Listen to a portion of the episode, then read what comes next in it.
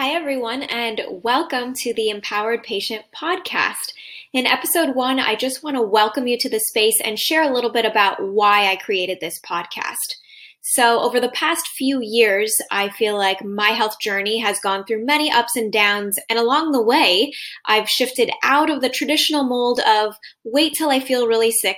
go to my doctor, get a prescription or a pill, take that, and continue to do what I always did to paying attention to my daily life, all of the activities, the food I'm putting into my body, the way I'm moving my body, and the way I'm asking questions of my health support team so that I feel good most of the time and the highs aren't quite so high and the lows aren't quite so low and we maintain that health middle ground where we feel really good most of the time.